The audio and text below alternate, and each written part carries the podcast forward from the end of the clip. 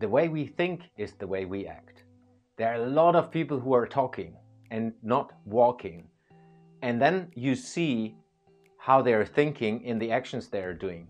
And that's super important for you as a human innovator, as a leader, to understand this when you are exposed to other people. So look at other people, what they're doing, rather than what they're saying. Because if you see that the words are equally to how they are behaving and equally what they're doing, then you know they're in sync. If not, you need to find out if this helps you innovate. If it doesn't, you need to understand when is the right time to say no.